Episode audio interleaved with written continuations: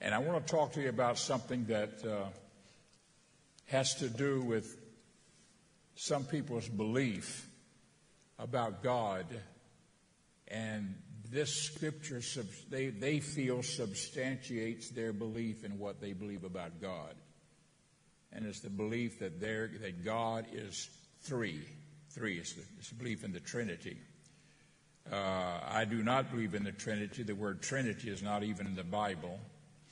And uh, it is a concept that is, that is believed by much of Christendom, as they call it, Christianity. It's believed by them, but I'm going to show you here tonight where that sort of came from and so forth, and also what this scripture here refers to, and then the depth involved in this, because there's a beautiful depth here of what God is doing with us, for us, and through us in this generation that we're living in now, even. So I want to talk to you here a little bit about the number one. Number one, the image of God. If you have your Bibles, I want you to turn with me to uh, Genesis chapter 1, verse 26. This is the very first chapter of Genesis. Genesis 1:26. And uh, this is the Lord saying that He made this, He made that, and uh, he spoke all these things into existence. And then it says here on the 26th verse, and God said, and this is what we're looking at here in Genesis 1:26, the very first, very first scripture that we have up here, the image of God. Genesis 1:26, and God said, "Let us make man." Now notice the word "us" here. That's plural. Let us make man in our, that's plural, image after our likeness, and let them have dominion over the fish of the sea, and over the fowl of the air, and over the cattle, and over all the creeping things and things of the earth. So God created man in his own image. In the image of God created he him, male and female created he them. And I want to put my emphasis here where he says, and God said, let us make man. Now, who are the us? Now, the Trinitarians say, they say that this is what that is referring to. Let me draw you a picture of what they say. And I did a lot of debating on this whenever I was a young guy, because that's what young guys like to do, I think, is, is talk about all those things. They would say, and let me turn this like this they would say that God the Father, and there's God the Son, and then there's God the Holy Ghost. I'm abbreviating all of these. These are letters. And they were saying that God is three spirits and that God said, the Father said to the Son and to the Holy Ghost, Let us make man in our image. Let us make man in our image. Now, to, before I go any further, let me just point out to you here that God is a spirit. Now go to John. This is, and this is the next one here I want you to see for a moment. If you go here to uh, A, the uh, concept of the Trinity, the doctrine and the definition of the Trinity was three God separate persons. And in John 4:24, let me jump there real quick. John 4:24. And it simply says, God is a spirit. They that worship him must worship him in spirit and in truth. But see, when God made man, man was made spirit, soul, and body. Man has a body, soul, and spirit.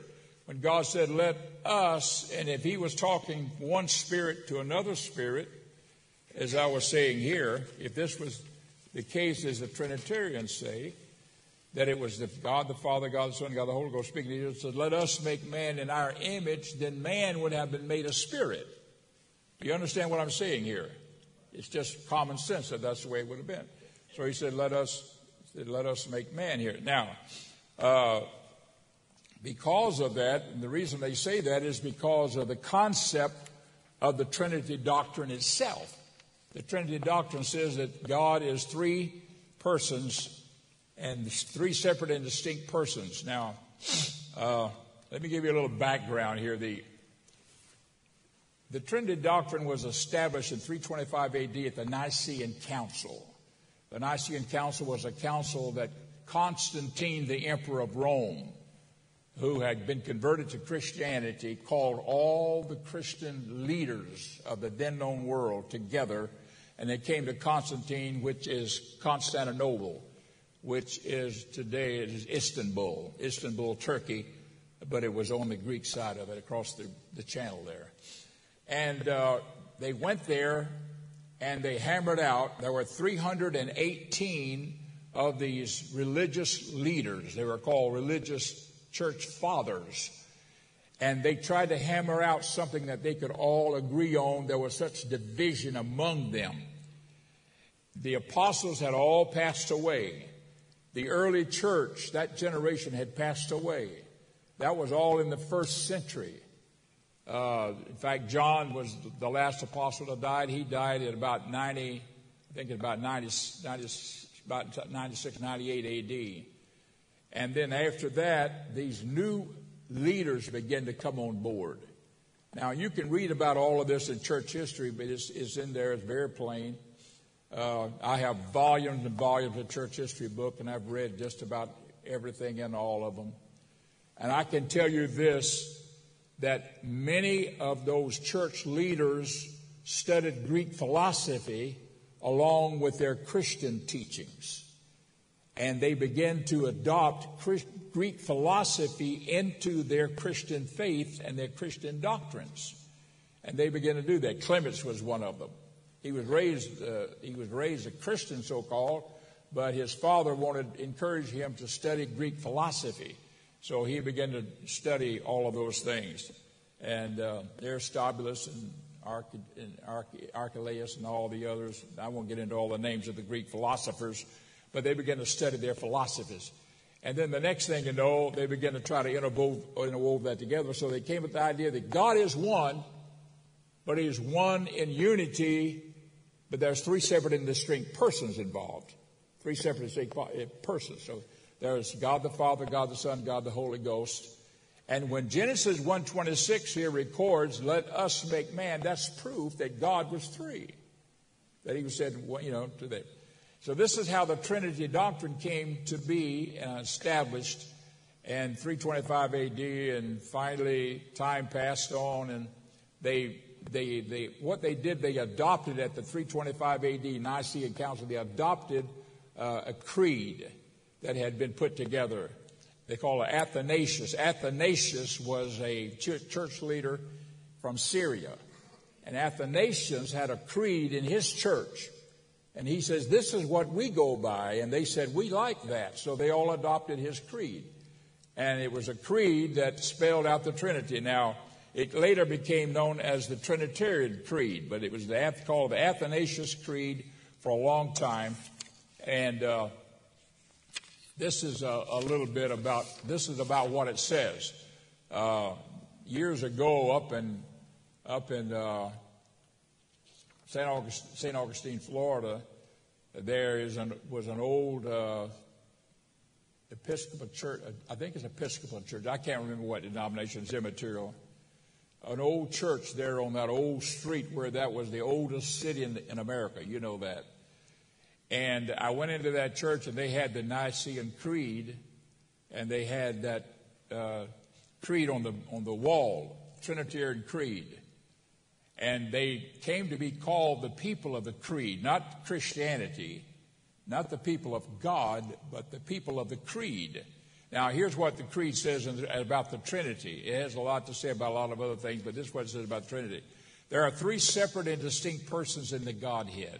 Look, notice that. Three separate and distinct persons in the Godhead. This is the Trinity doctrine. Father, God the Father, God the Son, and God the Holy Ghost. Co equal, co eternal, and coexistent. Never was there a time that one was before the other. Never shall there be a time that one shall be after the other. There is no place that one is that the other is not. There is one, there is, there, nor is one greater than the other. Neither is there anything known to one that is not also known to the other. The Holy Trinity is equally omnipresent, omnipotent, means all power, and omniscient, means all knowing. Omnipresent means everywhere. So the, uh, the Holy Trinity, this is their words now, is equally omnis, omnipresent, omni, uh, omni, uh, omnipotent, and omniscient. Now, I'm just giving you sort of an overhead here. I've written some things about it, and I've got notes and a glower on it and everything like that, and I'm not getting into that tonight.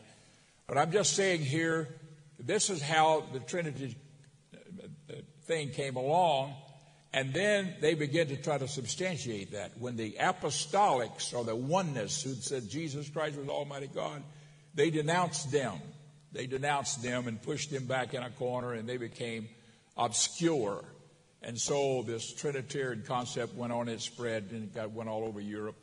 And it divided into the eastern and the western side. The eastern became the Orthodox Church, and the western became the Roman Catholic Church. And then later on, the Protestant movement came out of came out of uh, most of the, the Roman Catholic Church side of it. Now, I'm not getting into all of that.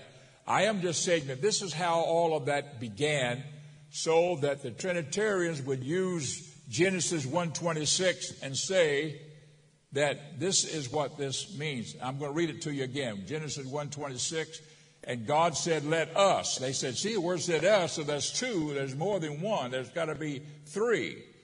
Let us make man in our image, after our likeness, and let them have dominion and so forth." And of course, if that was the case, if that was the case, then Adam would have been made a spirit because God is a spirit. They that worship him must worship him in spirit and truth. So Adam would have been made a spirit, but Adam was made a body, soul, and spirit. Let me give you a verse of scripture for that. Uh, look in 1 Thessalonians 5.23. Look at 1 Thessalonians 5.23. I'll come back to uh, B here in a minute. 1 Thessalonians 5.23. And the very God of peace sanctify you wholly. And I pray, God, your whole spirit and soul and body be preserved blameless unto the coming of the Lord Jesus Christ.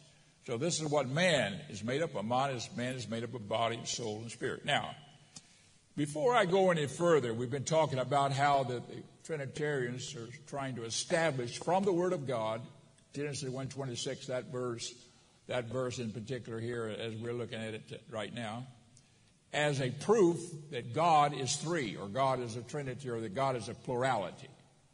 Now, let me give you some scripture here, and I want you to go back to B here for a moment. I'm going to show you some things. Look at B here. Look at Isaiah 43:10. Before I go any further, look at these verses of scripture. Then we get back into other parts of their argument and so forth.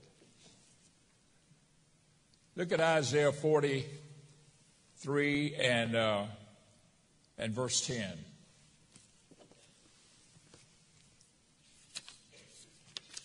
All right. Let me get my notes here. Now look at 10 and 11 here. You're my witnesses, saith the Lord, and my servant whom I have chosen, that you may know and believe me and understand that I am He. Before me there was no God formed. This is God now speaking to Israel through Isaiah, the prophet. There was no God formed, neither shall there be after me. I, even I, am the Lord, and beside me there is no Savior. In other words, this is God Almighty, the God who appeared to Moses at the burning bush this is that same God. The God that says, I, what is your name? He said, My name is I am. I am, I am here, I am there. I am this, I am that. Uh, I am now, I shall always be. I am, period. Now, going a little bit further here, uh, looking also in that, uh, you go, we're in 43. Go to verse 15. I am the Lord, your Holy One, the Creator of Israel, your King. Notice that. Look at 44 6.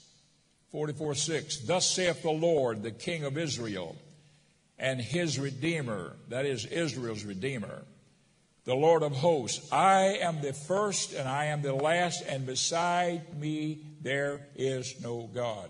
Now, if you have your Bibles, and you can keep up with me on this, or you write them down on a note, make note of this, underline these statements because this is very powerful. Look at verse 8. Fear ye not, neither be afraid.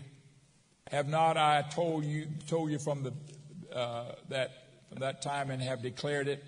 Ye are even my witnesses. Is there a God beside me? Yea, there is no God. I know not any. This is God declaring that He is but one God. Look at verse 24 in 44 24.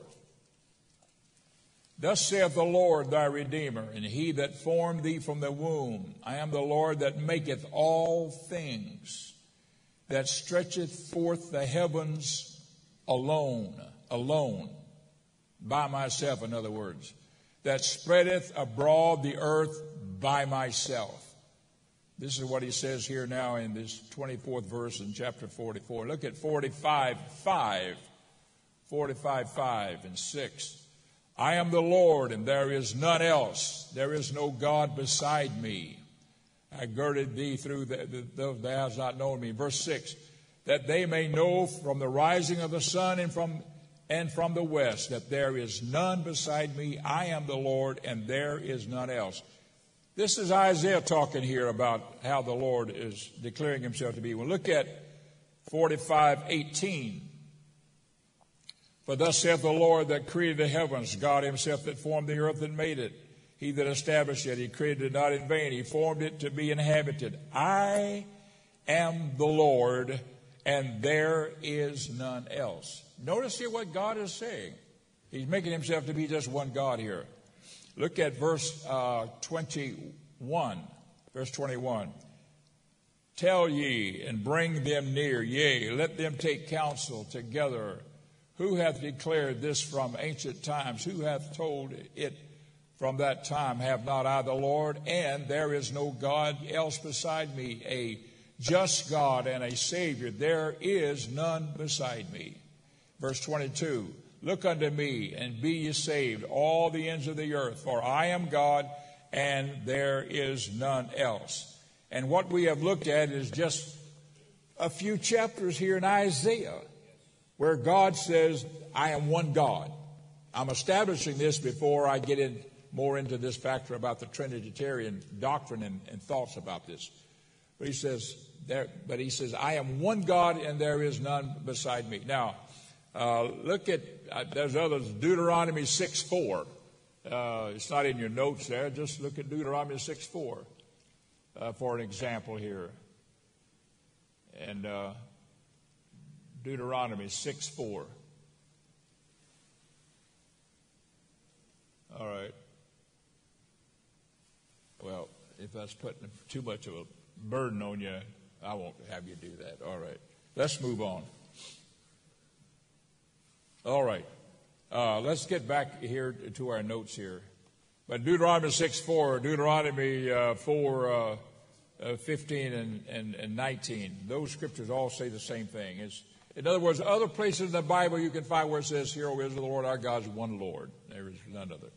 Everybody still with me?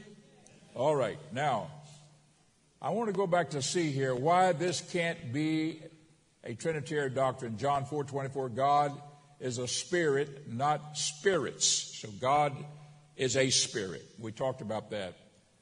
And uh, Adam was made body, soul, and spirit, part two. Number three, look in Romans 5.14. Here's your answer right here. Look at Romans 5.14. I'm back on track here now.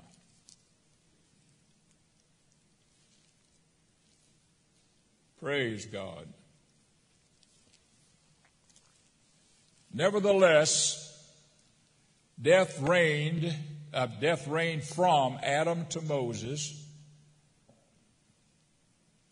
even over them that had not sinned after the similitude of Adam's transgression. The emphasis being Adam here now. Over Adam's transgression, who, Adam, is the figure of him that was to come. Now stop and think about it a little bit. Adam was, if he was made in the image, God's image, what was that image?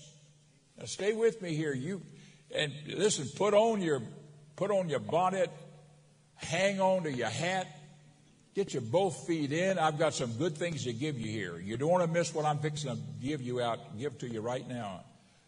But Jesus Christ was the image by which God made all things. God made all things by Jesus Christ, even though Jesus Christ did not, had not yet been born and was not yet on this earth. How could God do that? Because He's God. Because He knows the end from the beginning. Because He can see all things, know all things. And before He ever made Adam, in His mind, in His thought, He conceived that there would be Jesus Christ. I'm going to give you scripture for all this in a moment. Scriptures, not just a scripture. He conceived that there would be Jesus Christ and that all things would be made by Him. Now, let me go here a little bit further here with you because this is a very important thing that I want you to understand here about how that the Lord made out. I'm going to give you another picture here. You like pictures? You like these little drawings here? Let me give you this one. I lay that one here. Get my trusty little pen out. Try not to bump this thing too bad. And here's a line. Let me move it up some here. God is a spirit. We'll put G for God. God is a spirit. God made Adam.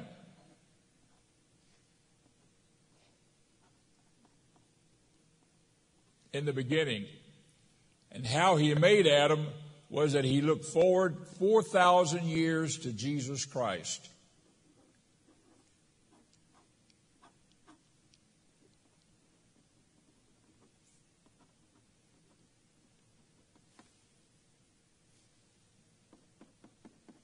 This is Jesus. And Adam, God looked forward 4,000 years to Jesus Christ and he made Adam after the image of him who was yet to come. That's what that Romans that we just got through, that scripture in Romans that we just got through reading there. Nevertheless, death reigned from Adam to Moses, even over them that had not sinned after the similitude of Adam's transgression. Adam, who is the figure of him that was to come. Adam was made in the image of Jesus Christ back there. So when the Lord said, Let us make man, God, the Spirit, included the man Christ Jesus that was yet to be, and Adam was made in the image of Jesus who was yet to come. You say, Brother Meyer, that's pretty thin. Hey, you ready? You, you with me now? Hang on. You, everybody still with me? All right. I want you to uh, look at this verse of Scripture here. I'll give you some scriptures here. We're in verse 4 uh, from the beginning, the man Christ Jesus was the image from which all things were made. Look at Ephesians 3 9. Ephesians 3 9.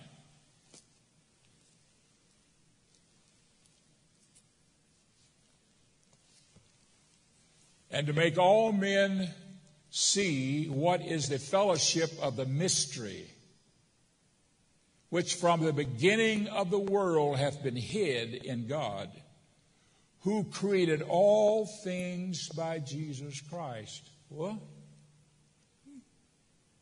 Created all things by Jesus Christ. Amen. Let's go to Colossians 1 6, 15 and 17. Colossians.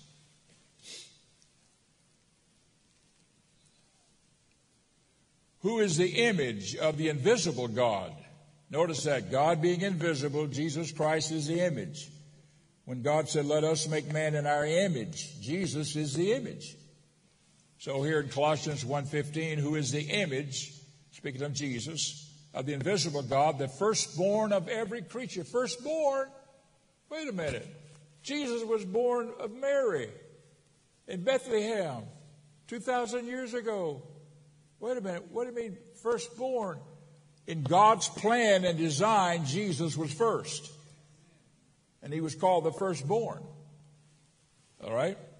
Who is the image of the invisible God, the firstborn of, of, of every creature. For by him were all things created. Jesus was the pattern by which God made everything. Let me say this. When the Lord made the earth, he made it to fit man. The air we breathe, folks, is just right for us. The water we drink is just right for us. Isn't it funny how all the chemicals in the air, and yet it's just the right amount of oxygen that we need? And then there is the right amount of substance in the water. There's the right amount of substance in the ground to grow the food that we eat that grows out of the earth. And even the cattle that eat the food that grows out of the earth, or the cattle that, whatever they are, when we eat them, you know, that is also part of all of that, praise the Lord, was all part of God's divine plan. And Jesus Christ was the model for that, though he did not yet exist, but in God's plan he did. In God's plan, He did. You say, Brother Myers, that's stretching. No, it isn't. That's Scripture. I'm going to read it again here. I'm going to read it on down. Verse 15 Who is the image of the invisible God, the firstborn of every creature?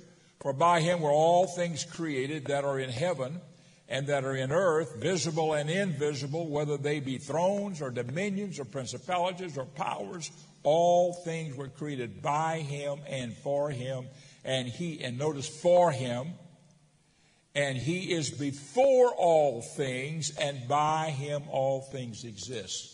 Now, not only was he the pattern by which all things was made, he was the creator by which all things was made because he is God in man. He was God in man on this earth, but he was God back there. Praise the Lord. You understand what I'm saying? Oh, I know it's Boy, some of you. I'm just trying to say here, folks, everything's in Jesus Christ. Everything's in Jesus. Praise the Lord. When He came, praise the Lord, He came. That scripture in uh, Isaiah uh,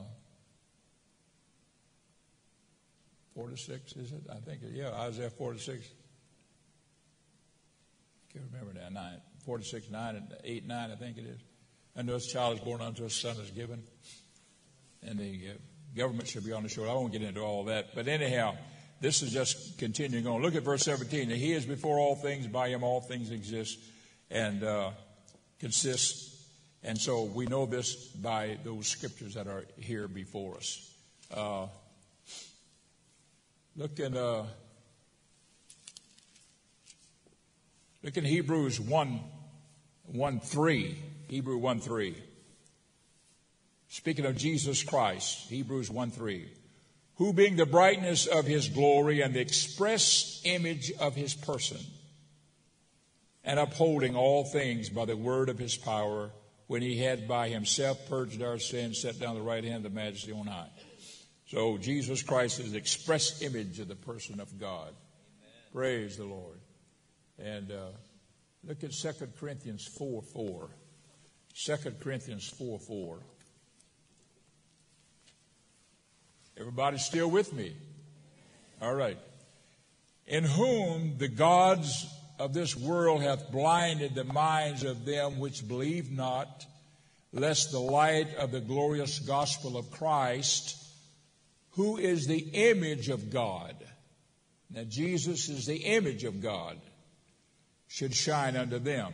I'm pointing out the fact that Jesus, when, when God said, Let us make man in our image, he was speaking of Jesus Christ, the image of God.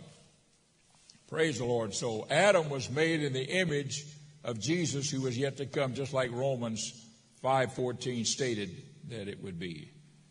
One other, let me give you another verse here. in John. And this is the one that we'll sort of, we won't give you any more. There's other scriptures involved with this, but this is all I'm going to give you right now on this. Look at John 1 1 through 3. In the beginning was the Word, and the Word was with God, and the Word was God. The same was in the beginning with God. All things were made by Him, and without Him was not anything made that was made. Everything was made by Him as the Creator, and all things were made by Him as the pattern. All things were made by Him, and without Him was not anything made that was made. Verse 10 he was in the world, and the world was made by him, and the world knew him not. Verse 14 And the Word was made flesh and dwelt among us. And we beheld his glory, and the glory as of the only begotten of the Father, full of grace and truth. Praise God. Amen. All right. So I've just given you some scriptures here to let you know here that Jesus Christ was the image, the image of God in the earth. So when he said, Let us make man in our image, he was looking forward 4,000 years and he made Adam, God in the Old Testament made Adam in the image of Jesus who was yet to come. Praise the Lord. So that it wasn't three people there talking to each other. It said, Let us make man in our image. Otherwise, man would have been made a spirit because God is a spirit. But it was God, including Jesus Christ, who was yet to come, who was the image of God who would be. Now, we're going a little bit further. Everybody still with me? All right, hang on. Go to the next one here, part two. What about let us make man? Us. There's the word us. Wait a minute. God made man after the image of Jesus, but what about when it says, let us make man? Now go back to that Genesis 126 again. Go back to that. And God said, let us make man. God and who else? Let us make man in our image. All right. I thought you'd never ask. Let me get in. I want you to follow me very closely here with this tonight. Praise the Lord. I'm going to go back here to Romans 5 and 14, where it talked about that Adam was made in the image of him who was yet to come. Everybody still with me? All right. Adam 5:14, I'm going to read that again. Then we're going to go in the 15th verse. Nevertheless, death reigned over Adam to Moses, even over them that had not sinned, after the similitude of Adam's transgression, who is the figure of him that was to come. But not as the offense, so also is the free gift. For if through the offense of one many be dead, that's Adam now, because Adam sinned and many be dead. In other words, death came because Adam sinned. We all know that, don't we? All right. But not as the offense, so also is the free gift. For if through the offense of one, Adam being sinful, many be dead, much more the grace of God and the gift by grace, which is by one man, that is Jesus Christ one man, Jesus Christ, hath abound unto many. So when God, I'm going to read some more here, this will come all come clear for you here. So when God said, let us make man, he was including Jesus Christ, the man Christ Jesus. Let us make man because man's not complete yet. Because Adam sinned, all human races sin, and men die. And the work's not through. It's not over with. God's still working on us. I remember when my children were young, there used to be a song they sang in Sunday school. Some of you may remember it way back there. They, that God, God made sun, the moon, and the stars. He made Jupiter, Venus, and Mars. But He's still working on me. But He's still working on me. And this is what I'm bringing out here now with these scriptures is that God is still working on us. So when that scripture said, let us make man, it also included not only Jesus Christ as the example and the model and the pattern by which all things were made, but also that Jesus' very existence on this earth was working on us to make us, to complete us, to finish the work that we might have eternal life. Praise the Lord. You say, Brother Myers, that's stressing. No, it isn't. Hang on, you. You still with me? Now we're here in Romans chapter 5. We just got through reading verses 15. Look at verse 17. For if by one man's offense, that's Adam, death reigned over one, much more they which receive abundance of grace and of the gift of righteousness shall reign in life by one, Jesus Christ. I was speaking about us if we walk with God and receive the grace of God. Verse 18. Therefore, as by the offense of one, that's Adam, judgment came upon all men to condemnation, even so by the righteousness of one, the free gift came upon all men unto justification of life. Are we getting it? Oh, I feel like maybe you're not. Are you getting it here that Jesus is still working on us? And he worked on us, praise the Lord, through what he did in his life and it's being still extended to us. We'll get further into that in a few moments. Verse 19. For as by one man's disobedience many were made sinners, that's Adam, so by the obedience of one, Jesus, shall many be made righteous, that's us. Verse 21. That as sin hath reigned unto death, Adam, even so, my grace reigned through the righteousness unto eternal life by Jesus Christ our Lord. So, what I'm doing here is giving you some scriptures here to let you know that He's still working on us. Praise God. Now, look at 1 Corinthians 15 21 and 22. 1 Corinthians 15 21 and 22.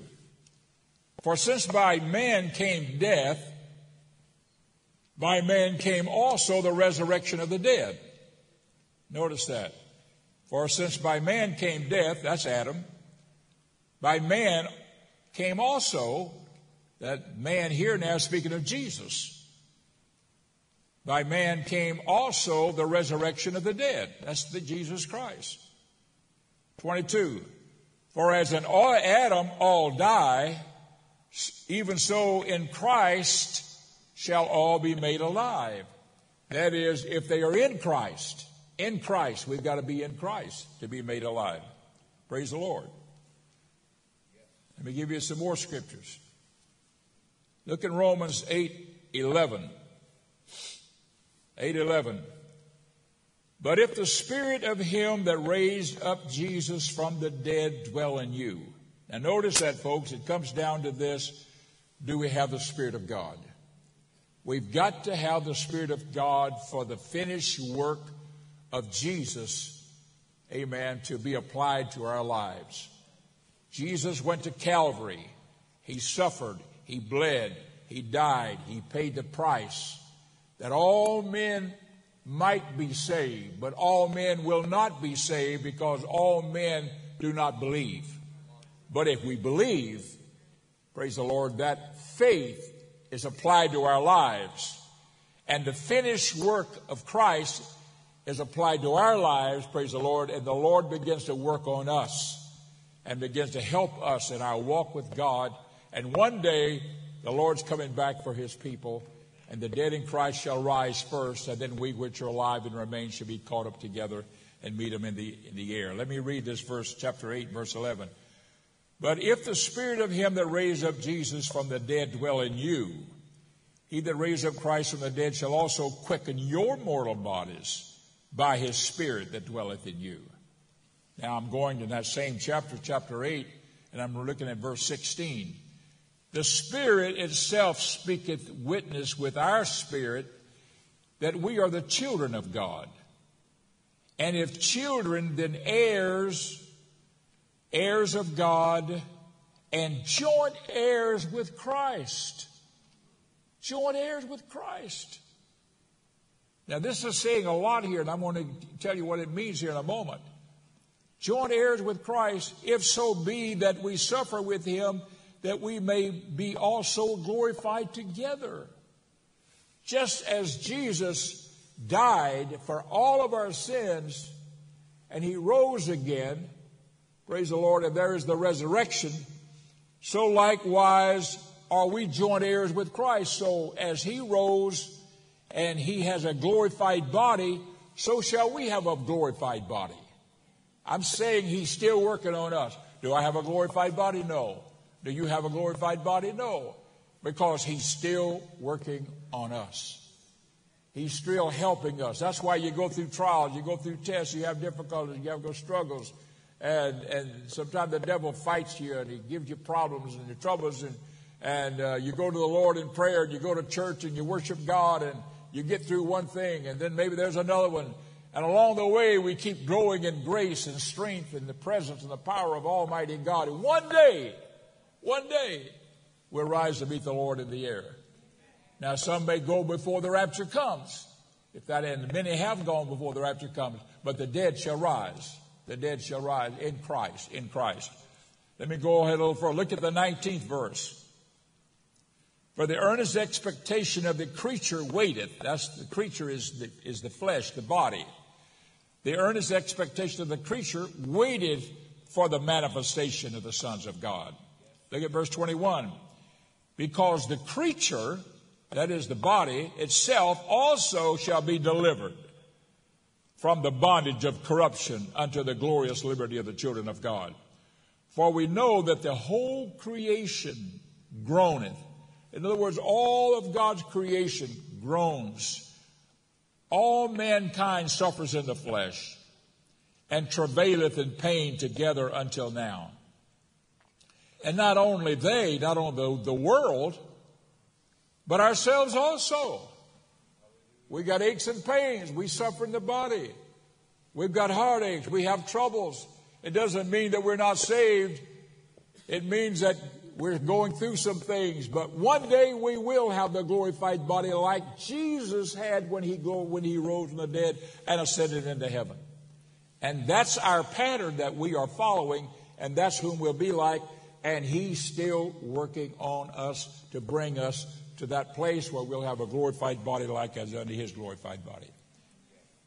He's still working on us. Praise the Lord. Working on me, as the little song said. Not only they, but ourselves also, which have the first fruits of the Spirit. Even we ourselves grown within ourselves, waiting for the adoption.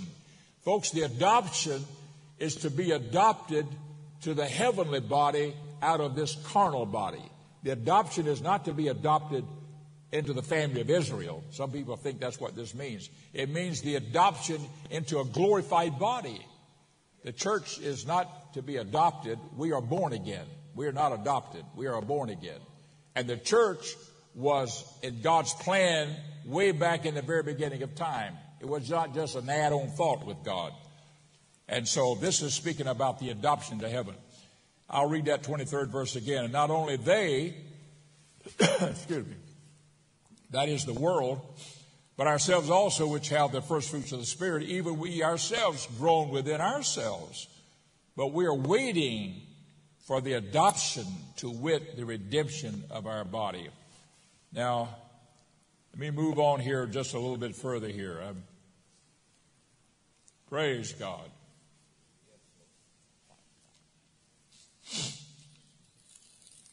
Look at uh, Philippians 3 and 20.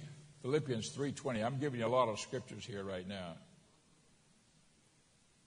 Where are we?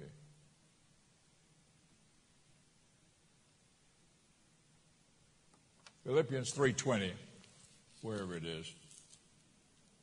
For our conversion is in heaven, from whence also we look for the Savior the Lord Jesus. Now look at this very closely here. Who shall change our vile body that it may be fashioned like unto his glorious body. Are you getting the picture? He's still working on us. He's still making us. We're, we're not the finished product yet. You ever feel like sometime, I don't know, I don't feel like I'm as saved as I want to be or like to be? Well, God bless you. The Lord's still working on us. Praise the Lord. Amen. And His grace is sufficient for us. So who shall change our vile body that it may be fashioned like unto his glory? According to the working thereby he is able even to subdue all things unto himself. Praise the Lord. So I'm giving you some uh, examples here, some scriptures here concerning these things. And uh,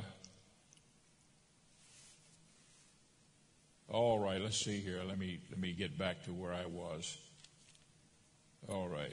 Let me, I've only got just a few more verses here and I'm through, folks. Look at 1 John 3 and 2. Beloved, now are we the sons of God, and it doth not yet appear what we shall be, but we know that when he shall appear, we shall be like him, for we shall see him as he is. You getting the picture? The Lord is working on us to give us a glorified body like as unto his glorified body. When God said, Let us make man in our image, he was including man, us, to be like Jesus would be in the final stage of the man Christ Jesus. That is the resurrected and the glorified Christ. See, when Jesus ascended into heaven, he became glorified. The Bible says he was brighter than the noonday sun when Paul saw him on the road to Damascus. Paul saw him and he was blinded by him. He's bright. Think of brighter than the noonday sun. Glorified Christ. He was, glor- he, was, he was glorified. So I'm just trying to say here that we do not yet know what we shall be, but we'll be like him. We'll have a body like us unto his glorious body. Folks, we cannot imagine, you cannot even begin to imagine what God has prepared for those who love Him, who are faithful to Him, who will walk with Him, who will believe in Him, who will trust in Him. Praise the Lord. God has an awesome reward. Jesus Christ went through all of that mess at Calvary for us so that we can have a glorified body like He has a glorified body. He went through all of that for us. Praise the Lord. We, we, we had no rights even to do it. We, we, we were sinful. He knew no sin. He took upon himself all of our sins. Praise the Lord. Let me move on here. Look at 1 Corinthians chapter 15 and verse 42. I'm winding this up. So also, in the, is, so also is the resurrection of the dead. It is sown in corruption, it is raised in incorruption. It is sown in dishonor. This is the dead now. It is raised in glory. It is sown in weakness. It is raised in power. It is sown a natural body. It is raised a spiritual body. There is a natural body. That's what we're in now. And there is a spiritual body. Verse 48 As is the earthly, that's what we are. Such are they also that are earthly, and as is the heavenly, such are they also that are heavenly. And as we have borne the image of the earthly, Adam, we shall also bear the image of the heavenly. Hallelujah. And that's how we have this wonderful hope that we have. So when God said, Let us make man in our image, not only was he making man, the natural man, after the image of Jesus who was yet to come, who was Adam, but he's also making us to become the spiritual man that Jesus became whenever he rose from the dead in the last. Now, the resurrection has been something that has been believed for a long, long time in the Old Testament. I don't know whether you know it or not, but the difference between the Pharisees and the Sadducees in, days, in Jesus' time was the Pharisees believed in the resurrection. They were rascals in not a lot of other ways, but they, they, did, they did believe in the resurrection. The Sadducees didn't believe in the resurrection. They said there is no resurrection. And they, they tried to trip Jesus up in words, and Jesus could always throw off, he could always outdo them, and it, it, it always baffled him how, they, how you could do it. But look at Job here. This is what Job says. I'm going to finish with this. Job 1925. I'm right down here at the bottom now. He says, For I know that my Redeemer liveth, and that he shall stand at the latter day upon the earth. And though after my skin worms destroy this body, yet in my flesh shall I see God, whom I shall see for myself, and mine eyes shall behold, and not another. His eyes are going to see the Lord, and it will not be somebody else, it'll be God, though my reins be consumed within me. That was the words of Job. I'm just giving you a couple of the Old Testament. This is this is David now speaking in Psalms 17 and 15. As for me, I will behold thy face in righteousness. I shall be satisfied when I awake with thy likeness, with thy likeness. When I awake with thy likeness. Well, some of us will not see the rapture, but some of us will. God is coming. Jesus is coming back soon, folks. He's coming back for our people that's looking for his soon coming. And we will have a glorified body like as unto his glorified body. So when somebody says, oh, God is three, no, no. It's just one. Jesus Christ is Almighty God. And he is also the pattern by which God made everything. And he is also the pattern by which he made man. And he's also the one that went to Calvary and shed his blood that we might be saved. And he's also the one that's now glorified that we shall have a body like as unto his glorified body. Has it been more than, than you can handle, or you say, Brother Myers, that's been okay. I, I got it. Let's stand together and give God the praise, would you? Let's thank him here tonight. Jesus, we love you so much. God, you're so good to us. Thank you for your people. Thank you for your presence. Thank you for your word. Thank you for the gospel. Thank you for the hope that we have, Lord. Thank you, Jesus, that you paid the price. Thank you, Lord, for brothers and sisters in the Lord that we all walk with this hope in our hearts, looking unto you, Jesus, knowing that one day you're coming back and you're coming back soon for your people. We praise you for all things and we love you, Jesus, and glorify you. In thy precious name we pray. Amen. And I don't believe it's very far away, folks. The Lord's coming. That earthquake out in San Francisco, was it yesterday or day before yesterday? That earthquake sort of, you know, reminded me that God's still sending earthquakes. The war over in the over in the, over in Europe, all the troubles that's happening and all the problems you read about, craziness going on in America. Praise the Lord. It's time for the Lord to come back. And I'm ready anytime He wants to. Hallelujah. Everybody say, Praise the Lord. God bless you. You're dismissed in Jesus' name. Everybody shake hands, bump fists, or bump elbows according to your choice. Amen.